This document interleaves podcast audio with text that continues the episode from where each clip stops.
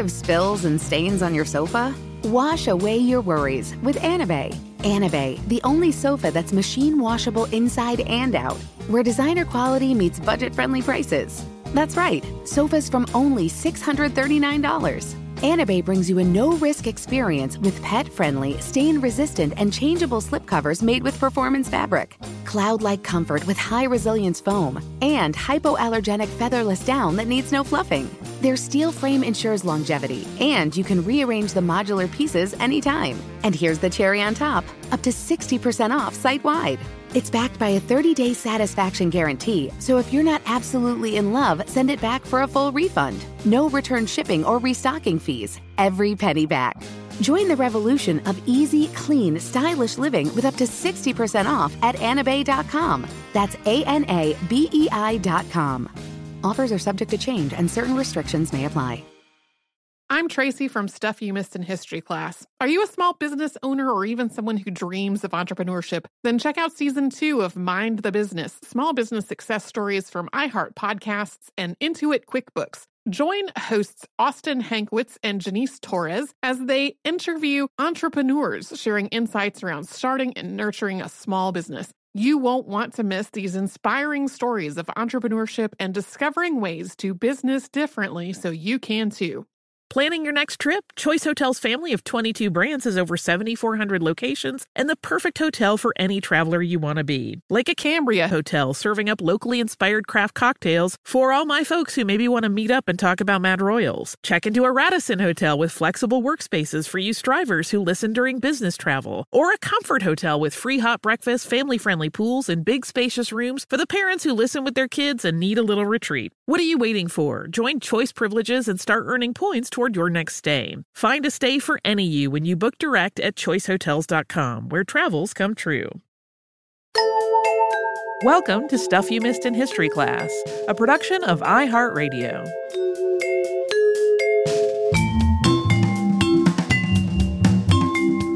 Hello and welcome to the podcast. I'm Tracy V. Wilson. And I'm Holly Fry. A few times over the past few years, science writer Rosemary Mosco has told me that a good topic for this podcast might be the Sparrow War. Uh, and the first couple of times she suggested this, I was like, Chairman Mao's thing? Because we talked about that on the show in an episode on the famine that was connected to Mao Zedong's Four Pests campaign, which involved trying to eradicate sparrows.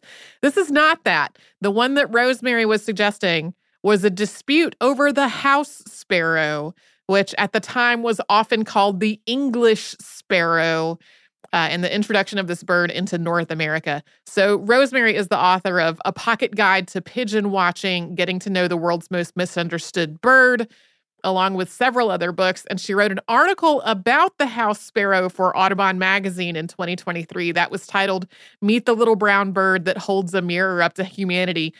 Uh, and this is something that she came across while doing research for these things that she's written uh, and just kept sort of prodding me about it. She is right. I do love a ridiculous feud, and this was ridiculous. So it took me a while to get to it, but thank you, Rosemary, for the suggestion. A lot of people had very strong opinions about house sparrows in the late 19th century, which continues to be true today. But this feud was mainly between Elliott Coues and Thomas Mayo Brewer. We're not going to try to do full biographies of these two men, but we did want to give a glimpse into who they were and what they did aside from fighting over sparrows. Thomas Mayo Brewer was born in Boston, Massachusetts on November 21st, 1814. He was from a well off New England family, and his grandfather, Colonel James Brewer, participated in the Boston Tea Party. Brewer went to Harvard Medical School, and after becoming a doctor, he spent some time with a medical practice in Boston's North End. But eventually, he left medicine and he became an editor at the Boston Atlas, where, in the words of an obituary, he became a quote, political writer of unusual ability. He was also interested in birds and in oology, or the study of bird eggs. He started publishing on birds in 1837, and he developed a reputation for himself within the field. In 1874, he published a three volume History of North American Birds, which was co authored with Spencer F. Baird and Robert Ridgway. Brewer's The Water Birds of North America was also published, but posthumously. Brewer also became a friend and colleague of John James Audubon. Audubon named at least two birds after Brewer, although one was a duck that turned out to be a mallard gadwall hybrid and not a newly described duck species, and the other one was a blackbird that had already been described by someone else. Brewer died on January 23, 1880, at his home in Boston at the age of 65. In addition to his work in journalism and ornithology, he had also served on the Boston School Board. He was survived by his wife, Sally R. Coffin, who he had married in 1849, as well as their daughter, Lucy Stone Brewer. Thomas and Sally had also had a son, Charles, who had died in childhood. During his lifetime, Brewer had built a collection of bird eggs that included almost 15,000 specimens from 3,000 different species, described as one of the largest such private collections in existence. He left this collection to the Museum of Comparative Zoology in Cambridge. In the words of an obituary in the bulletin of the Nuttall Ornithological Club, of which Brewer was a member, quote, socially, Dr. Brewer was greatly esteemed. His warm sympathy, his loyalty to friends, and to his convictions of truth and duty were marked traits in his character. Removed suddenly, and when there were apparently years of activity and leisure before him for research, his loss to science is not easily replaced but also. In the words of the Biographical Dictionary of American and Canadian Naturalists and Environmentalists, quote, Brewer regarded the field of Massachusetts birds as his private domain and did not think highly of younger generation of ornithologists. One of the younger generation of ornithologists was Elliott Ladd Coues. He was born on September 9, 1842, in Portsmouth, New Hampshire, and was also descended from early colonists. When he was still a child, his family moved to Washington, D.C., and that's where he lived for the rest of his life, except when he was stationed somewhere else as an army surgeon. He studied medicine at Columbian College, which is now George Washington University, earning an MD and a PhD. Coues' work on birds and his time in the Army both started while he was still in medical school. He published his first work on birds in 1861 at the age of 19, and he enlisted in the U.S. Army as a medical cadet a year later. He was recognized for his work in ornithology right away. That first monograph, which was on North American shorebirds, was described as something that would have reflected well on a scientist of much greater experience. Coues also published on mammals and reptiles, producing at least 300 works over the span of about 20 years. In addition to all of that, he worked with the U.S. Northern Boundary Commission and the U.S. Geological and Geographical Survey of the Territories in the 1870s. Coues' major work on birds included Key to North American Birds, which first came out in 1872, his checklist of North American birds was published in 1873, and Field Ornithology came out in 1874. He also edited and published the journals and other writings of a number of explorers and travelers, including the history of the Lewis and Clark expedition and the expeditions of Zebulon Montgomery Pike. In 1877, he was elected a member of the National Academy of Science and eventually became a member of most of the scientific societies in the US and Europe. For a time, Coues was also deeply interested in spiritualism and theosophy.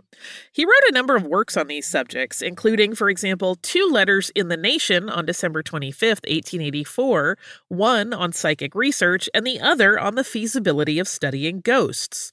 The letter on ghosts discusses all the ways that ghosts can be studied using evidence gathered through a person's senses, including writing that ghosts, quote, frequently, not usually, emit a perceptible odor, sometimes very strong, sometimes fragrant, sometimes the reverse, nearly always peculiar to themselves.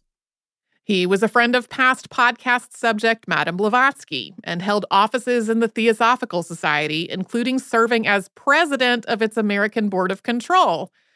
But in 1890, the New York Sun published an expose titled Blavatsky Unveiled. This took the form of an interview with Coues. I don't know what caused his sudden about face here, but afterward he was expelled from the society. Blavatsky filed suit against him and against the Sun, but then she died in 1891. After her death, the Sun retracted the expose, and this almost became its own episode. it could maybe one day, but it's. I was eventually like, you gotta, you gotta go back to the sparrows now. Right, Madame Blavatsky had a lot of ups and downs with people, so I'm not entirely surprised. Uh, Elliot Coues died at the Johns Hopkins Hospital in Baltimore, Maryland, on December 25th, 1899, at the age of 57. That was following a pair of surgical procedures. He had been in a coma, but in the moments before his death, he reportedly regained consciousness, sat upright, and said, Welcome, oh, welcome, beloved death, before dying. Coues had been married twice. First to Jane Augusta McKinney in 1867. They had five children, three of whom survived childhood. Their marriage ended in divorce in 1886, and the announcement of the divorce that ran in the Washington, D.C. Evening Star describes Coues not as a doctor or as a scientist, but as the noted theosophist. His second wife was Mary Emily Bates, who he married in 1887. In the words of a biographical memoir of Coues that was read before the National Academy of Sciences in 1909, quote, as an antagonist, he was sometimes bitter and unforgiving. The only mention of sparrows in that piece is in the footnote to that sentence, which reads, quote, An unfortunate illustration is his controversy with the late Dr. T.M. Brewer, of which Dr. Coues himself said 20 years after the death of his opponent, the controversy had become between Dr. Brewer and myself a personal feud, with the usual accompaniments in the way of sweetness and light. We'll get to what they were feuding about after a sponsor break. Tired of spills and stains on your sofa? Wash away your worries with Anabei. Anabei, the only sofa that's machine washable inside and out, where designer quality meets budget friendly prices. That's right, sofas from only $639. Anabei brings you a no risk experience with pet friendly, stain resistant, and changeable slipcovers made with performance fabric, cloud like comfort with high resilience foam, and hypoallergenic featherless down that needs no fluffing. Their steel frame ensures longevity, and you can rearrange the modular pieces anytime. And here's the cherry on top up to 60% off site wide. It's backed by a 30 day satisfaction guarantee, so if you're not absolutely in love, send it back for a full refund. No return shipping or restocking fees. Every penny back. Join the revolution of easy, clean, stylish living with up to 60% off at anabei.com. That's A N A B E I.com. Offers are subject to change and certain restrictions may apply. The national sales event is on at your Toyota dealer, making now the perfect time to get a great deal on a dependable new SUV, like an adventure ready RAV4. Available with all wheel drive, your new RAV4 is built for performance on any terrain, from the road to the trails. And with plenty of passenger and cargo space, plus available tech like wireless charging, you and your entire crew can stay connected. Or check out a stylish and comfortable Highlander with three spacious rows of seating for up to eight passengers. And with available features like the panoramic moonroof, you can sit back, enjoy the wide open views with your whole family. Plus, both RAV4s and Highlanders are available in hybrid models, so no matter your style, you can drive efficiently and save on gas. So visit your local Toyota dealer and check out amazing national sales event deals on RAVs, Highlanders, and more when you visit buyatoyota.com. Toyota, let's go places.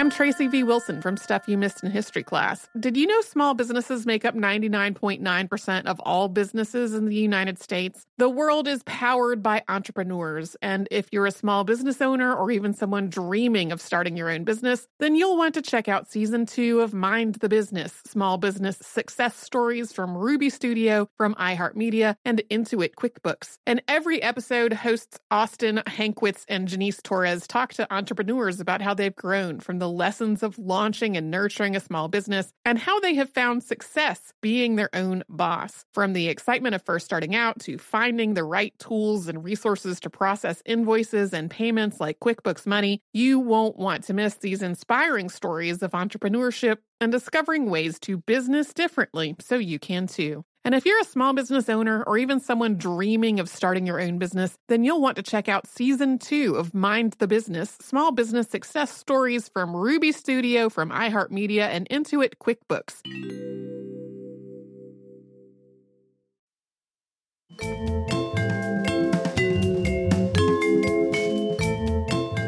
In the 1850s, caterpillars were a problem in the eastern United States different accounts name different caterpillars, but most of them are moth larvae that kind of dangle from their silk, and they were colloquially called things like dropworms or cankerworms.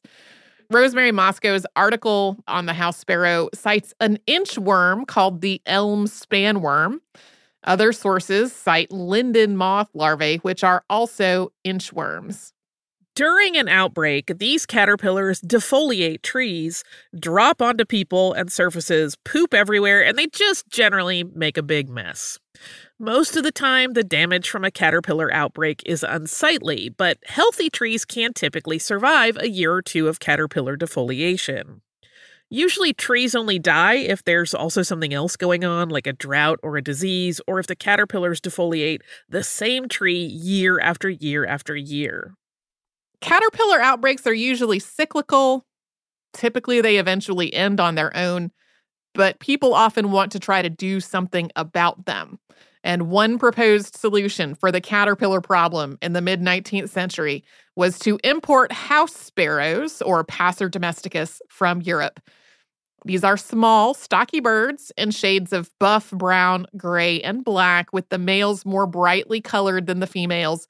They're native to a lot of Europe and Asia, as well as Northern Africa. So, to today's ear, introducing a non native bird species with the hope of controlling caterpillars with them probably sounds like an obviously bad idea. This is Homer Simpson logic. Uh, we have talked on the show before about what happened when people tried to use kudzu, which is native to East Asia, for erosion control in the United States, and what happened when colonists brought rabbits from Europe to Australia because they wanted Australia to feel more like Britain. Kudzu was later nicknamed the vine that ate the South, and we discussed those rabbits in an episode about an attempt to fence off an entire portion of Australia just to contain them. There are actually three fences because the rabbits kept getting ahead of the fence builders.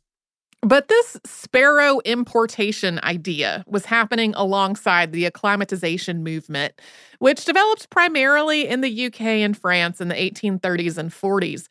This movement was connected to colonialism, and it was focused on introducing non native species and acclimatizing them to their new homes, as well as reshaping the world through the introduction of these plants and animals. This was more intentional and systemic than most earlier efforts to try to introduce non native plants and animals to other parts of the world. So, Things like the introduction of food crops from the Americas to Europe and vice versa, starting in the late 15th century.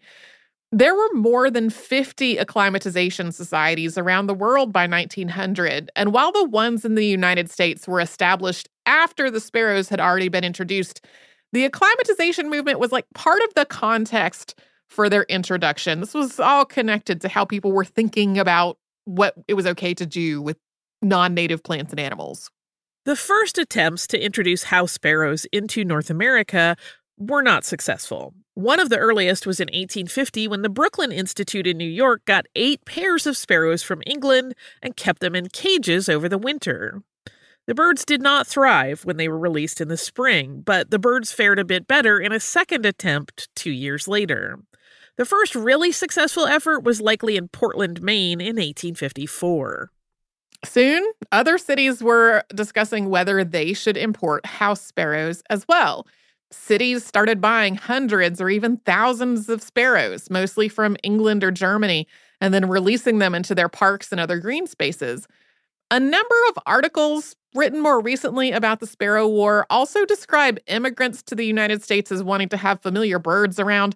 It kind of conjures up images of like people getting onto a steamship with a pair of birds in a cage Really, though, the biggest releases of sparrows in the United States seem to have been carried out by cities or civic organizations, not people coming to the US with a couple of familiar birds. And at first, there was a lot of enthusiasm around the idea that the sparrows might save everyone from all those pesky caterpillars. For example, in 1859, William Cullen Bryant wrote a poem called The Old World Sparrow, which began We hear the note of a stranger bird that ne'er till now in our land was heard. A winged settler has taken his place with Teutons and men of Celtic race. He has followed their path to our hemisphere. The Old World Sparrow at last is here.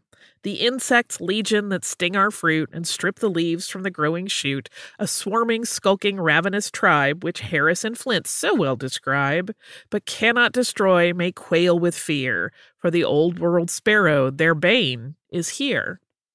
If you're thinking, something about this poem feels a little racist to me, we're going to get to that later. uh, and not everybody thought this was a great idea, especially as the number of sparrows started to grow and people realized that they were not only not magically ridding North America of unwanted caterpillars, but were also eating grain and other food crops. In April of 1867, Charles Pickering spoke before the Boston Society of Natural History, describing the introduction of the European house sparrow as threatening a great evil. According to the Society proceedings, he cited proofs from, quote, standard authors that showed that the bird had been, quote, the acknowledged enemy of mankind for more than 5,000 years. In 1868, Thomas Mayo Brewer came to the house sparrow's defense in Atlantic Monthly, writing, quote, The sparrow is not all evil. That he does a great deal of good is now universally admitted. The good already accomplished by the few of his race domiciled among us is indisputable and of the first importance. Brewer did acknowledge that there were reports of the birds eating ripening grain, but he ended this piece with quote, "The house sparrow will ere long become one of our most common and familiar favorites." By 1872, Elliot Coues was voicing his doubts about the sparrows. On May 28th of that year, he wrote to zoologist and ornithologist J.A. Allen saying, quote, Do you share my apprehension about that wretched ornithological bouleversement, Passer domesticus? I despise the sight of that bird in this country. Uh, I'm not sure how how Allen responded, but at this point, he might not have actually shared Coues' apprehension yet. Two years earlier, he had written a piece on the rarer birds of Massachusetts for the American Naturalist, and he had said of the sparrows, quote, the few pairs turned loose in the Boston Common a few years since seem to be slowly increasing in numbers and bid fair to be of great service in checking the ravages of several species of caterpillars that now greatly injure the foliage of the shade trees. These interesting birds are now frequently observable both on the common and in the public garden. Coues also voiced his apprehension in his Key to North American Birds, which came out that same year. It described the birds as already abundant in many towns and cities of the eastern and middle states, and also recently introduced into Salt Lake City. Quote, it has proved highly beneficial by destroying cankerworms, the pest of our shade trees, and our dusty streets are enlivened with its presence.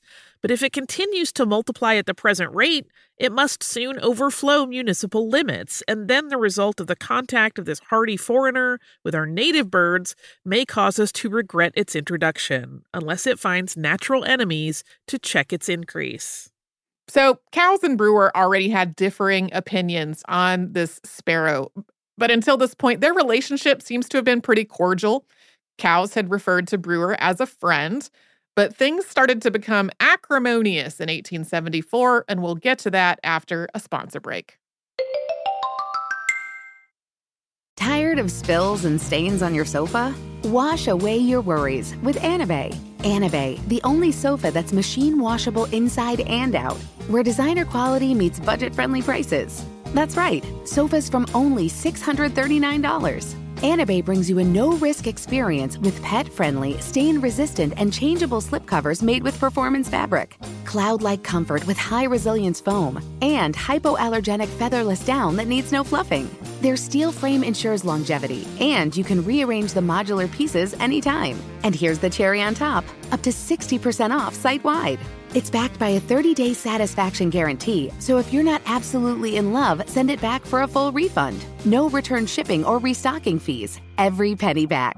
Join the revolution of easy, clean, stylish living with up to 60% off at anabei.com. That's A N A B E I.com. Offers are subject to change and certain restrictions may apply. The national sales event is on at your Toyota dealer, making now the perfect time to get a great deal on a dependable new car. Like a legendary Camry built for performance and available with all wheel drive, you can count on your new Camry to get anywhere you need to go. And with available features like heated seats and a multimedia touchscreen, you can stay connected in comfort and style. Or check out an affordable and reliable Corolla with a trim for every lifestyle. From the hip and agile sedan to the sporty hatchback, a dependable Corolla built just for you. Plus, both Camrys and Corollas are available in hybrid models, so no matter your style, you can drive efficiently and affordably. So visit your local Toyota dealer and check out amazing national sales event deals on Camrys, Corollas, and more when you visit buyatoyota.com. Toyota, let's go places. I'm Tracy V. Wilson from Stuff You Missed in History class. Did you know small businesses make up 99.9% of all businesses in the United States? The world is powered by entrepreneurs, and if you're a small business owner or even someone dreaming of starting your own business, then you'll want to check out season two of Mind the Business Small Business Success Stories from Ruby Studio, from iHeartMedia, and Intuit QuickBooks. And every episode, hosts Austin Hankwitz and Janice Torres talk to entrepreneurs about how they've grown from the the lessons of launching and nurturing a small business, and how they have found success being their own boss. From the excitement of first starting out to finding the right tools and resources to process invoices and payments like QuickBooks Money, you won't want to miss these inspiring stories of entrepreneurship and discovering ways to business differently so you can too. And if you're a small business owner or even someone dreaming of starting your own business, then you'll want to check out season two of Mind the Business Small Business Success Stories from Ruby Studio, from iHeartMedia, and Intuit QuickBooks.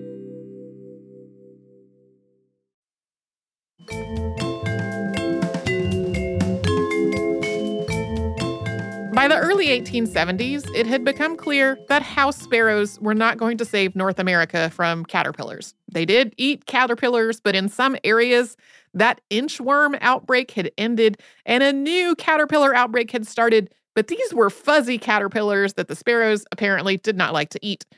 The sparrows also liked to eat grain.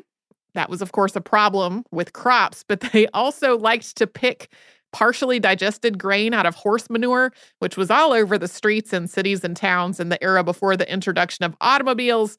So people obviously thought that was gross and that the birds were unsanitary.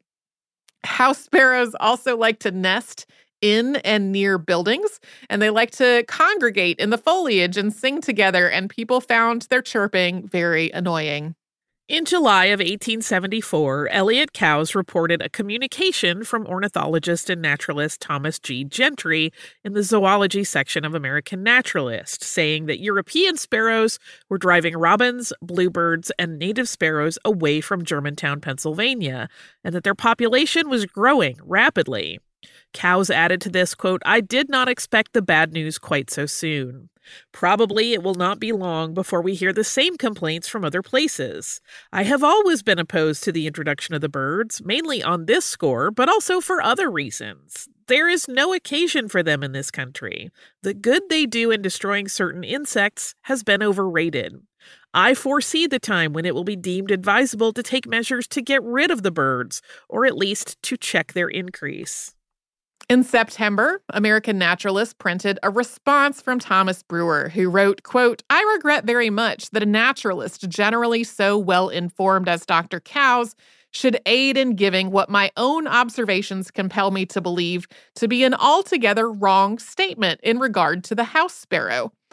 Brewer described Coues as biased. I mean, he had admitted he was opposed to the bird's introduction from the beginning. Brewer said now Coues was condemning the birds based on the scantiest of evidence. Brewer also rejected Gentry's report entirely and he refuted it point by point, but his refutation mostly involved him saying that he did not believe what Gentry had written, and he had not observed the birds doing those things and had, in fact, seen the opposite. Brewer and Coues also had a similar back and forth in American Sportsman, and in 1877 they rehashed the entire same argument in the Washington Gazette. By this point, most ornithologists and other scientists generally agreed with Coues' position on the sparrows, but Brewer still had defenders from other fields. Clergyman Henry Ward Beecher, brother of Harriet Beecher Stowe, condemned Coues and praised the sparrow in a piece called Sparrows to the Rescue, which was published in the Christian Union in 1877. Beecher wrote of Coues, quote, His name shall be known in the kingdom of birds as a public foe. A price shall be put upon his head, and on some day unawares he shall be surrounded by swarms of sparrows darkening the sun, and multitudinous as the locusts of Minnesota. This piece then kind of becomes a reenactment of Alfred Hitchcock's The Birds with the birds targeting Coues. Uh, Coues' other opponents included Henry Bergh, founder of the American Society for Prevention of Cruelty to Animals, who called him a murderer. In January of 1878, Brewer visited Coues at his office in Washington, D.C., where their discussion apparently became heated. Coues said the Nuttall Ornithological Club, of which Brewer was a member, should investigate the impact of the house sparrow. And the club did, but Brewer did not attend the open meeting where the birds were discussed, and the club's other members were critical of the sparrows. A couple of incredibly insulting articles about the club then appeared in the Boston Evening Transcript and the Boston Journal. Coues accused Brewer of writing them. Brewer denied that. In the August 1878 issue of American Naturalist, there was an article by Elliot Coues called The Ineligibility of the European House Sparrow in America. He began, quote, It is very regrettable that the sparrow question, which has already become a matter of national moment, should have degenerated into such a miserable personal controversy between the sentimentalists who misrepresent the facts and the ornithologists who understand them that a prudent person, whatever his views, might refrain from having anything to do with it. After describing it as the conscientious discharge of his duty to lay out all the facts, Coues continued, quote, I do not write for ornithologists, for so far as I am aware, there is not a scientific ornithologist in America among those who have expressed any decided opinion who are in favor of the wretched interlopers which we have so thoughtlessly introduced and played with and cuddled like a parcel of hysterical slate pencil eating schoolgirls. He then went on to insult Brewer specifically, although without naming him. Quote, I am in position to affirm that the sneers, the invectives, the ridicule and abuse, and the wild assertions of the leader or leaders of the pro Sparrow faction result from a frantic despair in the face of the facts which ornithologists coolly adduce. With that out of the way, he characterized the sparrow's defenders as, quote, first, those who know nothing and care nothing particularly about them, except that they rather like the pert and brusque familiarity of the birds, a class composed chiefly of children, women, and old fogies. Secondly, those who are or were instrumental in getting the birds here and are interested, either in reputation or in pocket, to keep them here. Thirdly, quasi ornithologists who have been misled into hasty expressions of opinion to which they feel bound to stick. Fourthly, the clackers of the last who play a sort of Simon Says Up game. Fifthly, a very few intelligent and scientific persons, but not practical nor professional ornithologists, who recognize fully what little good the sparrow undeniably does and shape a favorable argument mainly from the undisputed advantages which result from a certain just and proper number of sparrows in Europe. Coues then offered five arguments against the house sparrow. They don't do the thing they were imported to do, which was eat all the caterpillars.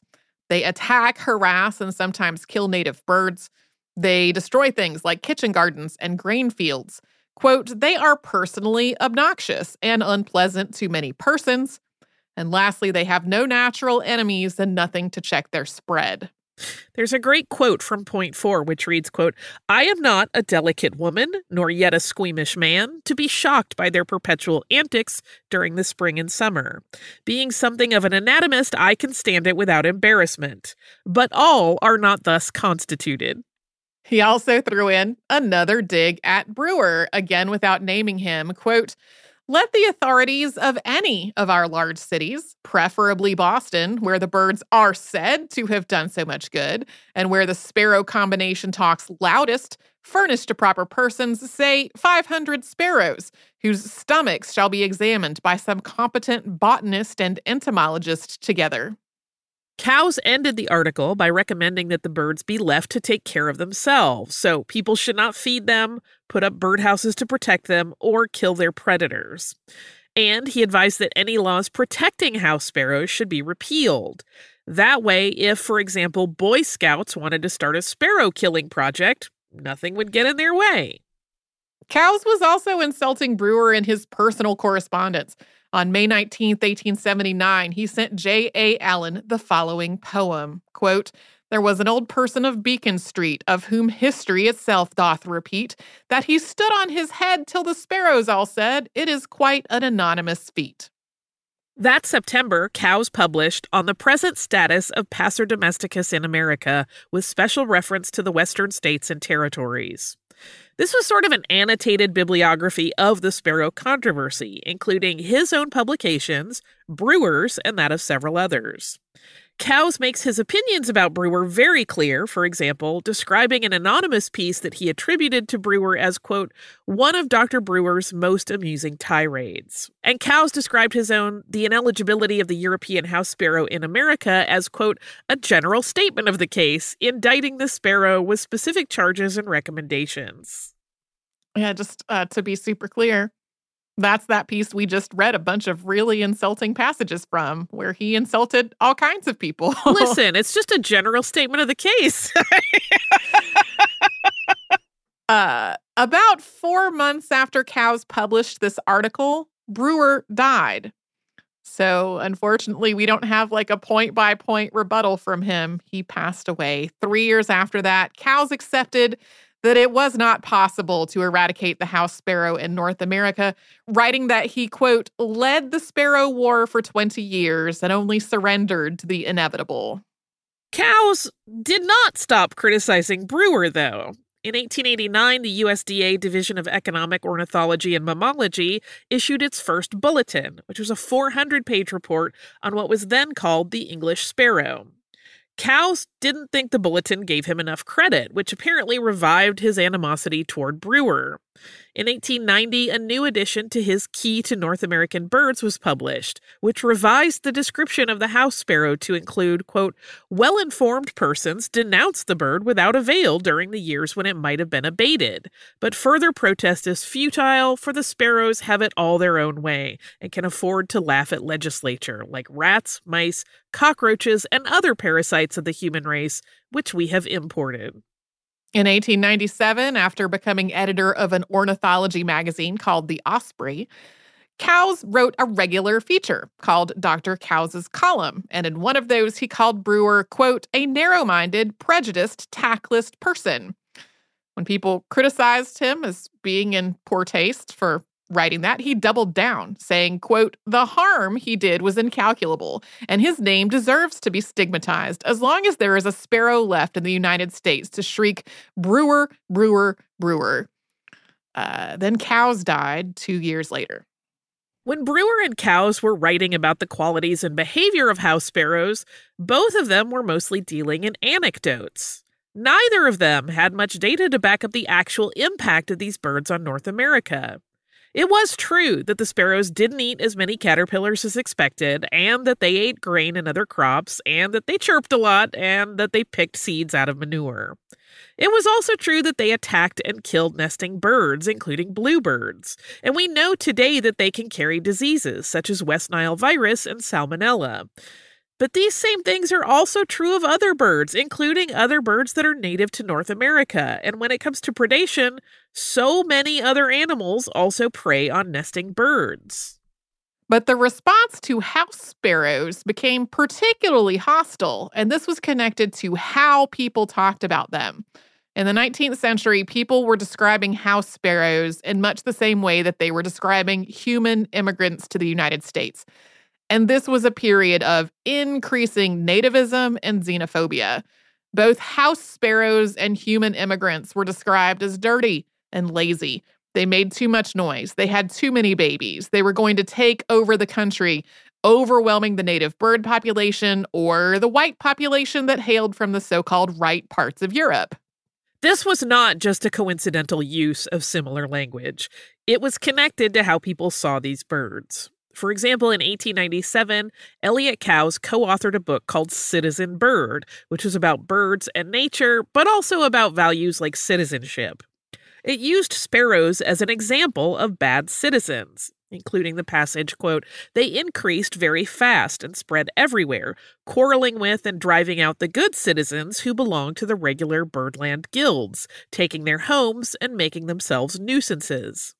The wise men protested against bringing these sparrows, but no one heeded their warning until it was too late. Now it is decided that these sparrows are bad citizens and criminals, so they are condemned by everyone. This use of language was also connected to the eugenics movement. So, a while later, in 1930, for example, eugenicist and conservationist C.M. Goethe equated immigration to the United States from Mexico with the quote, sparrow problem, describing the quote, songless immigrant as displacing American birds that were quote, songsters, insect destroyers, weed seed eaters. He continued by saying that the quote, old type American is similarly being displaced with Mexican slum inhabitants. As another example, architect Philip Johnson published an article titled, Are We a Dying People in July of 1939, by which point eugenics was falling out of favor in the United States, but had been adopted and expanded by Nazi Germany. This article was about the idea that white people were not having enough babies and that, quote, the United States of America is committing race suicide. It said in part, quote, the course of nature is not predestined. Human will is a part of the biological process. Our will, for example, interferes constantly in the world of lower animals. When English sparrows threaten to drive out our songbirds, we shoot the sparrows rather than letting nature and Darwin take their course. Thus, the songbirds, thanks to our will, become the fittest and survive. So, of course, language like this is still around today. It still shows up in conversations about immigration, and it still shows up in conversations about all kinds of non native species, including European starlings, which were intentionally introduced to North America decades after house sparrows were long after people had decided that the house sparrows were a problem and should not have been introduced. And people still have extremely strong feelings about house sparrows, especially when it comes to their killing other birds or driving them from their nests. Today, house sparrows are widespread over most of North America and part of South America. But their numbers seem to have declined in recent decades, and they seem to be declining in Europe and Asia as well. The reasons for this are not entirely clear. Some possibilities include disease, pollution, changing climate, and changes in the food that is available to them. Also, we mentioned earlier in the episode that John James Audubon had named a couple of birds after Brewer. There's been an ongoing discussion about renaming eponymously named birds in the United States. On November 1st, 2023, the American Ornithological Society announced that it was committing to changing all English language bird names within its jurisdiction for birds that are named after people or whose names are otherwise offensive or exclusionary. In the words of the Society's executive director and CEO, Dr. Judith Scarl, quote, there has been historic bias in how birds are named and who might have a bird named in their honor. Exclusionary naming conventions developed in the 1800s, clouded by racism and misogyny, don't work for us today. And the time has come for us to transform this process and redirect the focus to the birds where it belongs. Uh, I don't know if there is a similar movement regarding animals, but there is among uh, uh, one at least that I know of, which is the Coos white-tailed deer, right? Which is named after Elliott Cows, but most people say it Coues. So if you know about these deer and you think we've been saying his name wrong this whole time, uh, the deer are technically also pronounced cows, but nobody really says it that way. This is how language evolves. Um, yep. Which then brings up a, a, different thing of like, well, it might be named after him, but no one calls it by his actual name. Do we still need to change it? yeah. Well, uh, yeah. I don't know. And as I said, I have no idea if there's been a similar uh, discussion about the names of non bird species. I have some listener mail before we finish up today. This is from Shelly, and Shelly wrote Dear Holly and Tracy, I just listened to your behind the scenes about the metric system and had to write in. I'm a middle school math and science teacher, and the experiences about math classes both of you shared really resonated with me, both from personal experience and what I learned in grad school about the history of math education in the US. Holly, what you shared about the trauma of timed multiplication tests is a really common experience. It's when most people in this country identify as when I stopped liking math. Jo Boaler, professor of mathematics education at Stanford, calls us a math traumatized nation as a result of the emphasis on speed and memorization over understanding for so many years in our education system. I can tell you the day I started liking math, it was the day we used the quadratic equation in high school chemistry because I finally saw both the purpose of math and why it worked the way it did. I also wanted to share this article by Jo Boaler and Lang Chen in The Atlantic Why Kids Should Use Their Fingers in Math Class. Tracy, I hope it helps you feel better about using your fingers for arithmetic. They're one of the best tools for math we as humans have. Thanks for all the great work you do on the podcast. The History of Science episodes are my favorites. Cheers, Shelly. Thank you so much, Shelly, for this email. I had not seen that article and I was only able to kind of skim it this morning. Um, but man, boy, do I wish there had been some encouragement about, you know, how to use your fingers to learn math better rather than just like being yelled at to to stop doing it. Right? Oh, I remember the policing of it in one of my elementary school math classes during a test where the teacher literally was like, "If I see you using your fingers under the desk, you will fail the test." And it's like, yeah. You're just making us all more scared of math. right. And I I have long suspected that one of the reasons I had trouble with arithmetic is I really liked like we would have little bears to count and sort into different colors and things like that. Uh, and anything involved like counting the bears or counting numbers of things, like adding things when there were objects there representing the things. Right. That was fine. But when I needed to move into the abstract of doing it in my head, like I just was not able to make that bridge very well. So thank you so much for sending that article. If anybody else wants to Google it, again, it is called Why Kids Should Use Their Fingers in Math Class. If you would like to send us a note about this or any other podcast, we're at historypodcast at iheartradio.com. We're on social media at Missed in History, and you can subscribe to our show on the iHeartRadio app and wherever else you like to get your podcasts. Stuff You Missed in History Class is a production of iHeartRadio. For more podcasts from iHeartRadio, visit the iHeartRadio app, Apple Podcasts, or wherever you listen to your favorite shows. Infiniti presents a new chapter in luxury, the premiere of the all new 2025 Infiniti QX80, live March 20th from the edge at Hudson Yards in New York City, featuring a performance by Jon Batiste. The all new 2025 Infiniti QX80 is an SUV designed to help every passenger feel just right. Be the first to see it March 20th at 7 p.m. Eastern, only on iHeartRadio's YouTube channel. Save the date at new-QX80.com. Don't miss it. 2025 QX80 coming this summer. Does money stress you out? Let Facet flip your financial chaos into clarity. Finding Facet immediately put us at ease. Facet's innovative approach to financial planning ensures your money works as hard as you do, enabling members to experience the joys of having your finances in order. And that makes us Facet for life now, I guess. Visit Facet.com, F A C E T.com to learn more. This ad is sponsored by Facet. Facet Wealth is an SEC registered investment advisor. This is not an offer to buy or sell securities, nor is it investment, legal, or tax advice. These testimonials are from current Facet members who are not compensated. All opinions are their own and not a guarantee of a similar outcome. Ready to unlock a world of entertainment? Philips Roku TV has America's favorite TV streaming platform built in, so you can watch live TV, catch every game, discover must see shows and hit movies, and get all the best streaming apps in one place, like iHeart for all your favorite music, radio, and podcasts. Watch what you want when you want. Immerse yourself in entertainment with premium 4K picture and sound for every budget, with sizes for every room. Find your perfect Philips Roku TV today, online or at your local Walmart and Sam's Club.